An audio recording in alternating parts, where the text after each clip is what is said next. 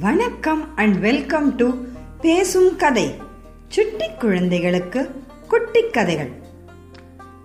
இப்போ நம்ம கேட்க போற கதை திருப்பதிக்கு பக்கத்துல இருக்கிற காளஹஸ்திங்கிற ஊர்ல நடந்த ஒரு கதை. அந்த காலத்துல இந்த இடம் ஒரு பெரிய காடா இருந்தது. அங்க நாகன்னு ஒரு வேடர் குல தலைவர் இருந்தார். அவருக்கும் அவருடைய மனைவிக்கும் அவங்க குலதெய்வமான முருகனோட அருளால ஒரு ஆண் குழந்தை பிறந்தது. அந்த குழந்தைக்கு தின்னன்னு பேர் வச்சு நல்லபடியா வளர்த்துட்டு வந்தாங்க. தின்னன் பெரிய வீரனா இருந்தான். நல்ல வேட்டைக்காரனா இருந்தான். அவன் பெரியவனான பிறகு நாகன் அவனை தம் பரிவாரங்களோட வேட்டையாட அனுப்புவார். அப்படி ஒரு நாள் எல்லாரும் வேட்டையாட போன போது ஒரு காட்டு பன்றிய அதாவது ஒரு வைல்டு போரை யாராலையும் பிடிக்கவே முடியல. தின்னனும் விடாம அந்த காட்டு பன்றிய துரத்திட்டே போனான். ரொம்ப தூரம் போயிட்டான். கடைசியா அந்த மிருகத்தை அவன் அம்பு விட்டு கொன்னுட்டான். அப்பதான் அவன் கவனிச்சான் தான் தான் கூட்டத்துலேருந்து ரொம்ப தூரம் விலகி வந்துட்டான்னு இப்பதான் அவனுக்கு ஒரே தாகமா இருந்துச்சு. சரி பக்கத்தில் ஏதாவது ஓடை இருக்கான்னு தேடி கொஞ்ச தூரம் அலைஞ்சு பார்த்தான். கொஞ்ச தூரம் போனப்புறம் ஒரு சிவலிங்கம் அவன் கண்ணில் பட்டுச்சு. அந்த லிங்கத்தை பார்த்த உடனே தின்னனுக்கு அது மேலே ஒரு ஈர்ப்பு அதாவது ஒரு அட்ராக்ஷன் வந்தது. அந்த சிவலிங்கத்துக்கிட்ட போனான் சிவபெருமான் உத்து உத்து பார்த்தான். இந்த காட்டில் நீங்கள் எப்படி தனியாக இருக்கீங்க? அப்படின்னு அவரை கேட்டான்.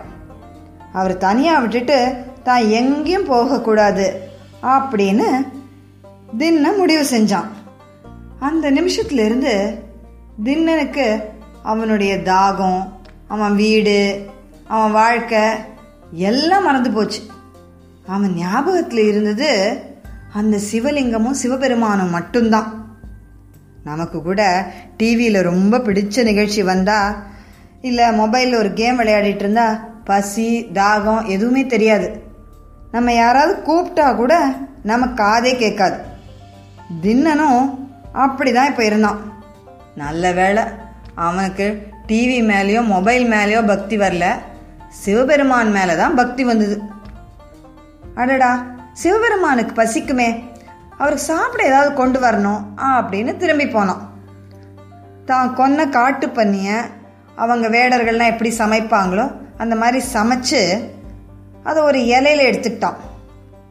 சிவபெருமான் குளிச்சு எத்தனை நாள் ஆகுதோ தெரியலையே. சரி அவளை குழப்பாட்டும் அப்படின்னு பக்கத்தில் ஒரு ஓடையை பார்த்து தண்ணி எடுத்துக்கிட்டான். அவட வாயில் தண்ணியை நிரப்பிக்கிட்டான். ஏன்னா அவங்ககிட்ட தண்ணி எடுக்க எந்த குடமும் அப்போ இல்லை. அடுத்து சிவபெருமானுக்கு அலங்காரம் பண்ணணும்னு சொல்லி சில பூக்கள் எடுத்தான். அதை எடுத்து வசதியாக தன்னோட தலையில் சொருகிக்கிட்டான். அதுக்கப்புறம் தன் கையில் தான் சமைச்ச கறியை எடுத்துக்கிட்டு சிவலிங்கத்துக்கிட்ட போனான். தன் வாயில் இருந்த தண்ணியை வச்சு சிவபெருமானுக்கு அபிஷேகம் பண்ணான். தன் தலையில் இருந்த பூவை வச்சு அழகாக அலங்காரம் பண்ணான். இந்த கறியை சிவபெருமான் முன்னாடி வச்சு சிவபெருமானே இதை நான் ரொம்ப சுவையாக சமைச்சு எடுத்துகிட்டு வந்திருக்கேன். நீங்கள் தயவு செய்து சாப்பிட்டு பாருங்க அப்படின்னு சொல்லிட்டு அவர் பக்கத்துலேயே உட்காந்துக்கிட்டான் ரொம்ப நேரம் அவர்கிட்ட ஏதோ பேசிட்டே இருந்தான். ராத்திரி ஆயிருச்சு. அப்பவும் அவரை விட்டுட்டு போக தின்னனுக்கு மனசு வரல. ராத்திரி சிவபெருமான் தூங்கும்போது ஏதாவது மிருகம் வந்து அவரை தாக்கினா என்ன செய்யறது? இல்ல இல்ல அவரை விட்டுட்டு போக கூடாது. அவருக்கு காவலா நாம தான் நிக்கணும் அப்படின்னு முடிவு பண்ணான். ராத்திரி முழுக்க தன் வில்லம்ப வச்சுக்கிட்டு சிவபெருமானுக்கு காவலா நின்றுட்டு இருந்தான். மறுநாள் காலையில விடிஞ்சிருச்சு. சிவபெருமானே நீங்கள் இங்கே இருங்க. இன்னைக்கு சாப்பிட ஒரு நல்ல மிருகமாக வேட்டையாடிட்டு கொண்டுட்டு வரேன். அப்படின்னு சொல்லிட்டு தின்னம் கிளம்பினான்.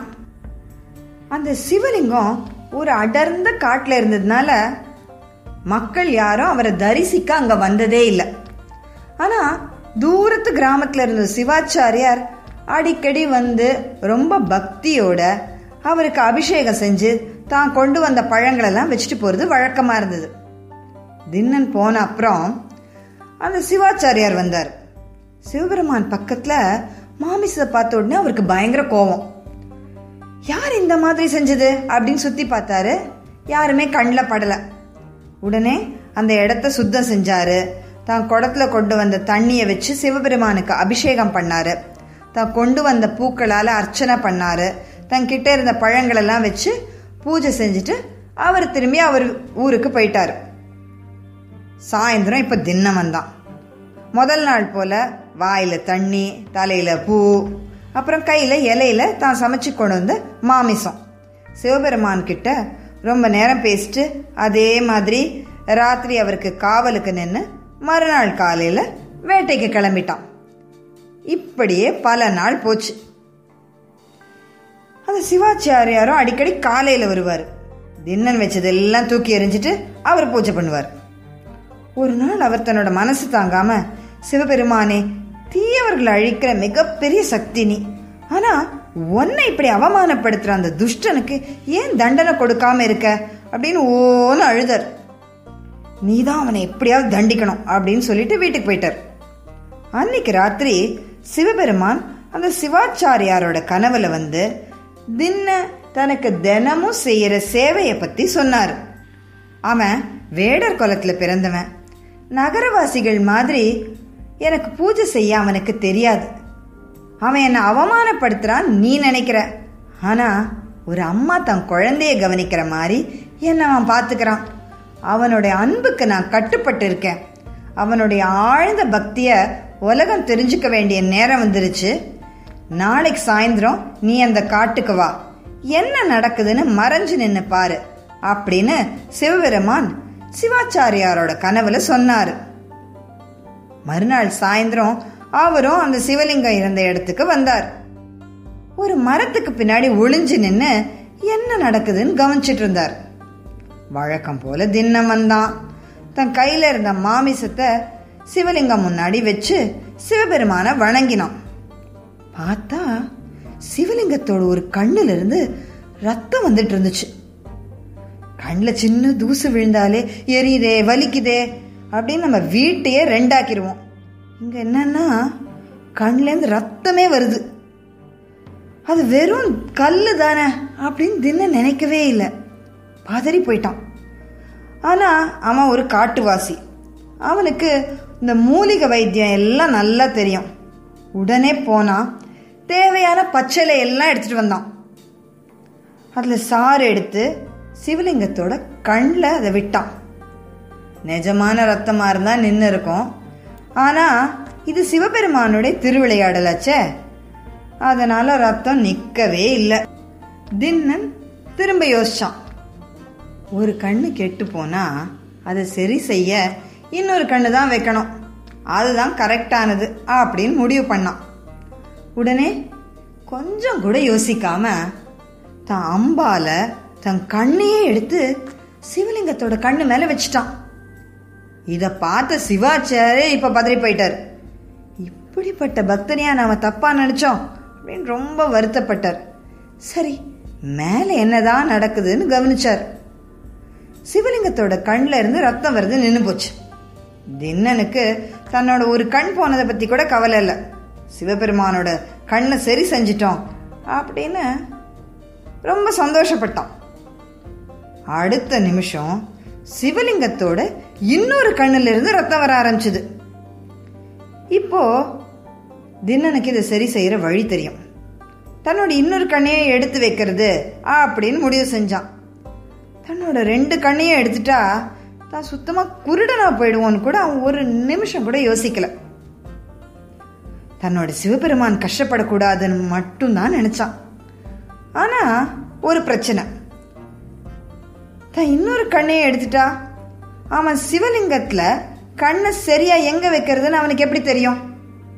அதனால தன்னுடைய கால் கட்ட விரல சிவலிங்கத்தோட அந்த ரத்தம் வர கண் இருக்கு இல்லையா? அது மேல கரெக்டா வச்சுக்கிட்டான். தன் கண்ணை எடுத்து அந்த இடத்துல சரியா வச்சிடலாம் அப்படின்னு அவன் முடிவு பண்ணான். தன்னோட அம்பை எடுத்து தன் கண்ணை எடுக்கிறதுக்கு போனான். இதுக்கு மேல அவனை சோதிக்க கூடாதுன்னு நினைச்ச சிவபெருமான் அவன் முன்னாடி வந்து நில்லு அப்படின்னு சொல்லி அவனை தடுத்தார். தின்னனும் சிவபெருமானை பார்த்த சந்தோஷத்துல அவரை வணங்கினான். நீ எவ்வளோ பெரிய பக்தன்னு இந்த உலகத்துக்கு காட்டவே இந்த திருவிளையாடலை நடத்தினேன்னு சொல்லி அவனோட இன்னொரு கண்ணையும் திரும்பி கொடுத்தாரு. எனக்கே கண் கொடுத்ததுனால இனிமே உன்னை எல்லாரும் கண்ணப்ப நாயனார்னே கூப்பிடுவாங்க அப்படின்னு சொன்னார். கண்ணப்ப நாயனாரும் சிவாச்சாரியாரும் சிவபெருமான் கிட்ட ஆசிகள் வாங்கிக்கிட்டாங்க. கண்ணப்பா எது வரைக்கும் இந்த உலகம் இருக்குமோ அது வரைக்கும் உன்னோட இந்த பக்தி சரித்திரமும் நிலைச்சு நிற்கும் அப்படின்னு சிவபெருமான் ஆசீர்வாதம் பண்ணார். இதுதான் கண்ணப்ப நாயனாருடைய சரித்திரம். கடவுள் நாம் அவருக்கு என்ன கொடுக்குறோன்னு பார்க்கறதில்ல. அதை நம்ம எவ்வளோ அன்போடு கொடுக்குறோங்கிறது தான் பார்க்குறாரு. இதுதான் இந்த கதை சொல்லும் நீதி. இந்த கதை உங்களுக்கு பிடிச்சிருந்தா லைக் பண்ணுங்க ஷேர் பண்ணுங்க கமெண்ட் பண்ணுங்க. இது போல நிறைய கதைகள் கேட்க பேசும் கதை யூடியூப் சேனலுக்கு சப்ஸ்கிரைப் பண்ணுங்க. நன்றி வணக்கம்.